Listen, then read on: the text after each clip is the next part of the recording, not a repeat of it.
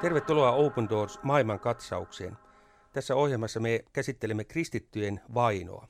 Maailmassa on noin 360 miljoonaa kristittyjä, jotka kokevat vakavaa vainoa nimenomaan uskonsa tähden.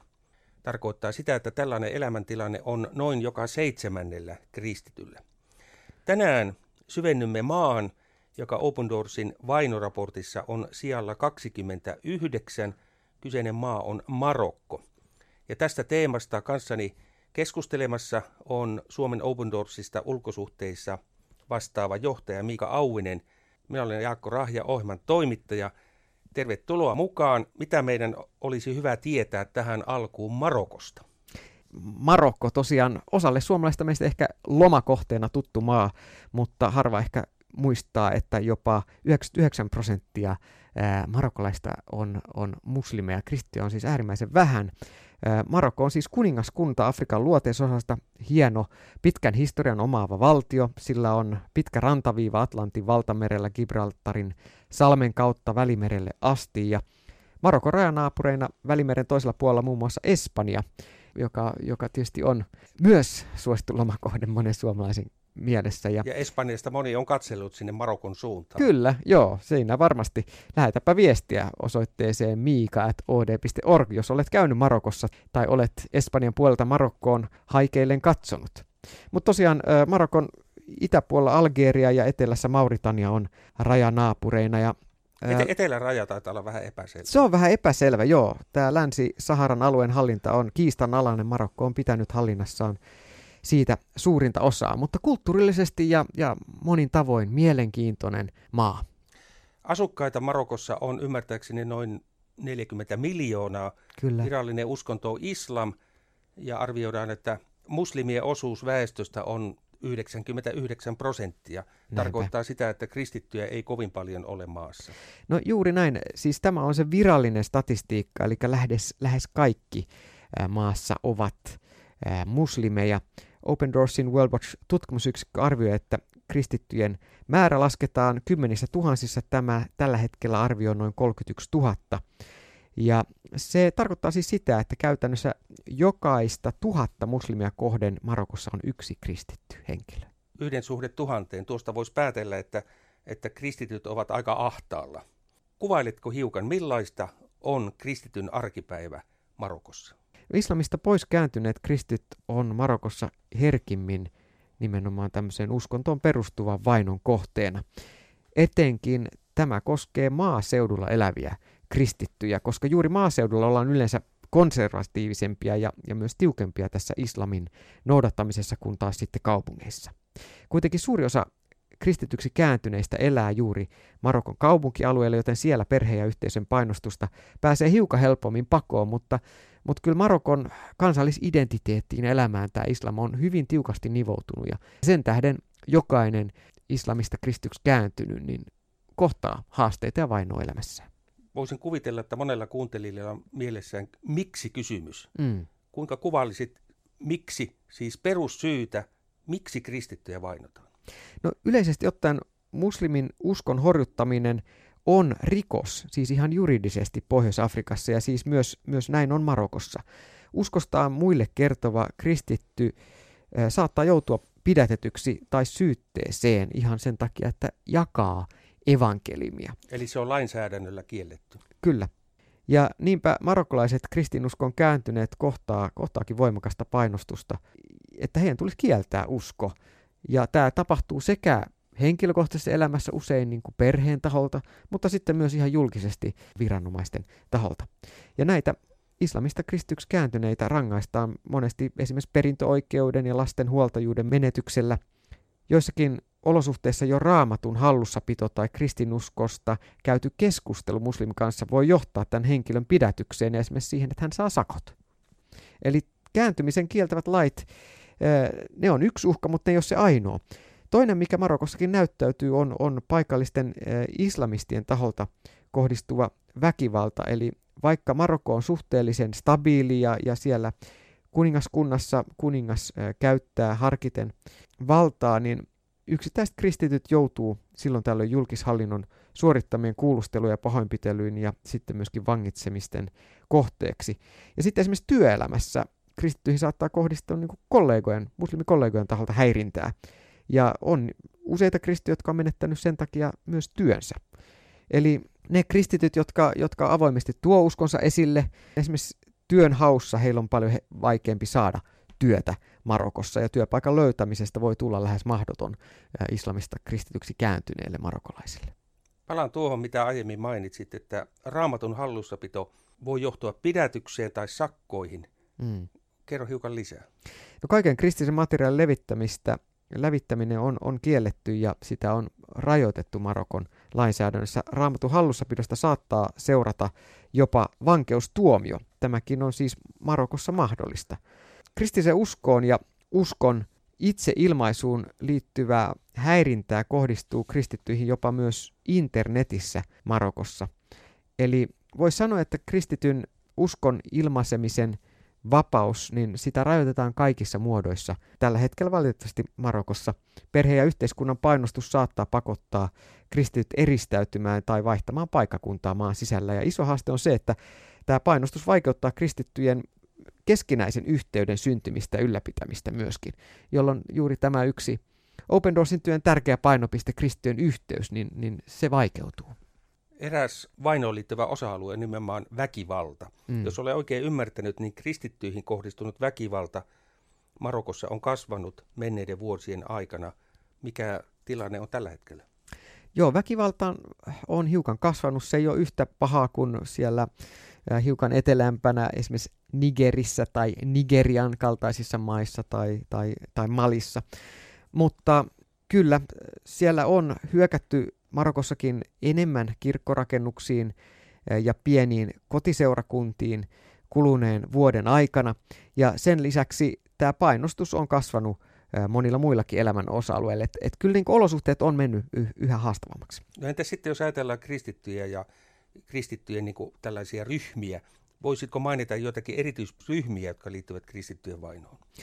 No, kuten monissa muslimimaissa, naisten asema, kristyksi kääntyneiden naisten tilanne on hyvin turvaton myös Marokossa. Marokossa ajatellaan, että naisilla on ikään kuin alempi status suhteessa miehin ja, ja naiset on pääsääntöisesti täysin taloudellisesti ja noin yhteiskunnallisen turvan näkökulmasta riippuvaisia aviomiehistään. Ja siksi jos nainen kääntyy kristityksi ja hän menettää tämän miehen tai nuoren naisen kohdalla isän suojeluksen, niin hän on hyvin turvattomassa tilanteessa. Ja siksi naiset on alttiita ihan seksuaaliselle väkivallalle, raiskauksille, e, joka ei ainoastaan tietenkään traumatisoi, vaan sitä pidetään myös sitten perheen kunnian loukkauksena. Voisi kuvitella, että tämän takia, seurauksien takia ei nainen kyllä paljasta uskoaan kovin helposti. No se on monesti sellainen iso askel paljastaa uskoaan ja sitten moni, moni ei myöskään tiedä, että olisi muita kristittyjä. Eli, eli juuri tämä, että se on... Vertaistuki. Vertaistuki puuttuu. Ja, ja sen takia se, että Open Doorskin saa olla tukemassa näitä kristillisiä yhteisöjä, jotka toimii suojassa, niin se on äärimmäisen tärkeää ja, ja myöskin tavoittaa netin kautta yksittäisiä kristittyjä tarjoa vertaistukea, niin sillä on suuri merkitys. Kristityt naiset ei tos, tosiaan monesti paljasta perheelleen uskoaan ja, ja jos se on naimissa muslimiehen kanssa, niin seuraus heidän kristillisen uskon paljastumista voisi olla avioero ja, ja myöskin saattaa olla sitten lasten huoltajuuden menettäminen ja pahoinpitely. Eli seuraukset on hyvin rankat ja monia naisia on suljettu sitten omiin koteihinsa korjaavana toimenpiteenä, että he tästä kristillistä hullutuksesta niin sanotusti kasvaisi pois. Kuvailisitko meille, että millaiseen tilanteeseen kristityksi kääntynyt voi joutua Marokossa? Mm. Mä kerron nelikymppisestä Issamista. Issam on sanonut näinkin eh, yhtenä syynä, miksi hän sai kasvaa kristityksi ja Jeesuksen seuraajaksi. Iso rooli kaikessa oli siinä, että hän tajusi, että muslimi ei koskaan voi olla varma taivaspaikasta.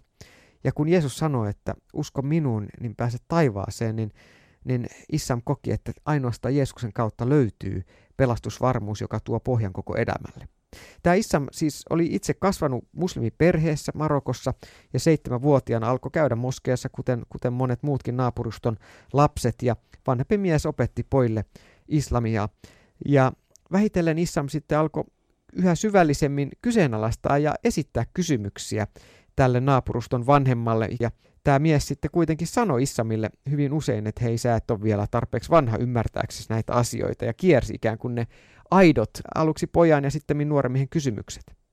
No myöhemmin tämä Issam huomasi, että tuo mies ihan tietoisesti kierteli ja peitteli tämmöisiä eettisesti arveluttavia kohtia Koranissa ja islamilaisessa ajattelussa ja, ja vähitellen Issam sitten ajautuikin kauemmas vanhempiensa uskosta. Hän kertoo, että sanoin ulkoisesti edelleen olevani muslimi, mutta että olin tuohtunut Allahiin. Issamin elämään tuli muutos, kun hänen isällään tuli korjaustyömaa Marokossa toimineessa katolisessa kirkossa. Issamin isä toi sieltä kotiin erään kerran uuden testamentin ja näytti sitä Issamille, ja tämä uusi testamentti alkoi kiehtoa Issamia suuresti. Kun hän erään kerran tapasi sitten kahvilassa ulkomaalaisen miehen, tämä mies kutsui Issamin kirkkoon, ja, ja se oli sitten se alku sille tielle, jossa Issam myöhemmin löysi pelastuksen Jeesuksessa Kristuksessa. Issam luki raamatusta esimerkiksi sen, kuinka Jeesuksen kastehetkellä Isä Jumala ilmaisi onnellisuutensa pojastaan ja pyhähenki laskeutui Jeesuksen päälle. Ja siinä Issam tajusi, että Jeesus on todellakin paljon enemmän kuin vaan ihminen, kuten vaikka islam oli siihen asti hänelle opettanut. Ja tuosta hetkestä vasta kahden vuoden jälkeen Issam pääsi sitten puhumaan uskostaan veljensä kanssa ja siinä yhteydessä tämä hänen veljensä sanoi, että ei aio tappaa Issamia, vaikka islamilaisen mukaan hänen olisi pitänyt niin tehdä. Mutta tämä veli ei kuitenkaan tule kostamaan sitä, jos joku muu tappaa Issamin luopiona islamin jättäneenä. Ja Issam toteakin, että surullista kyllä minulla ei enää tänä päivänä ole perhettä, joka suojelisi minua. Olen siis turvassa vain kirkossa. Ja tämä kuvastaa juuri sitä yhteiskunnallista turvattomuutta, joka tulee henkilölle, joka lähtee seuraamaan Jeesusta ja, ja jättää islamin taakseen aika puhuttelevaa, että myös Marokossa, jossa me ulkomaalaiset turistit voimme hyvin vapaasti olla mitä olemme, niin paikallisille tämä sama vapaus ei näyttäydy ihan sellaisena. Issam, jätämme hänet rukouksiimme ja myöskin kaikki Marokon kristityt rukouksiimme ja, ja Herramme varjelukseen.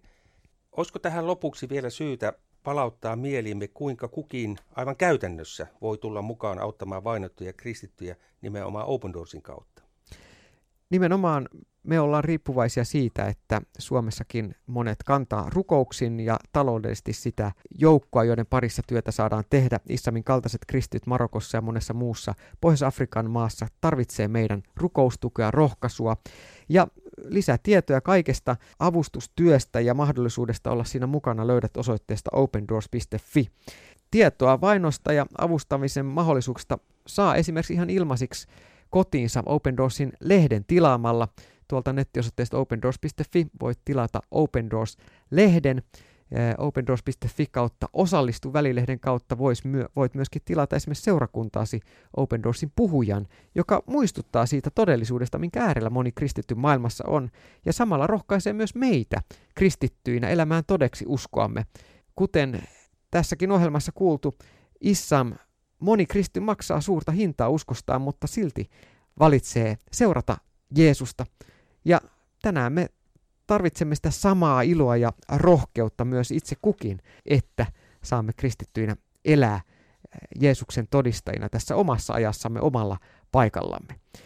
Saamme olla siis mukana tässä Kristuksen ruumiin kokonaistyössä Open Doorsin työn äärellä ja ajattelen, että antaessaan saa tämän työn äärellä hurjan paljon uskon rohkaisua ja rohkaistuksi siitä, mitä, mitä Jeesus sanoo, että olkaa rohkeat, älkää vaipuko epätoivoon, sillä minä olen voittanut maailman, Jeesus meitä opastaa.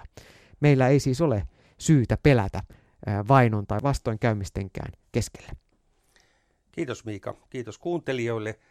Tämä oli tämänkertainen Open Doors maailman katsaus. Viikon päästä, jos Herramme niin hyväksi näkee, niin palaamme jälleen eetteriin. Mutta lopuksi meille sana raamatusta. Ilmestyskirjan ensimmäistä luvusta jakeet 17 ja 18. Älä pelkää. Minä olen ensimmäinen ja viimeinen, iäti elävä. Minä olin kuollut, mutta nyt minä elän. Elän aina ja ikuisesti. Minulla on kuoleman ja tuonelan avaimet.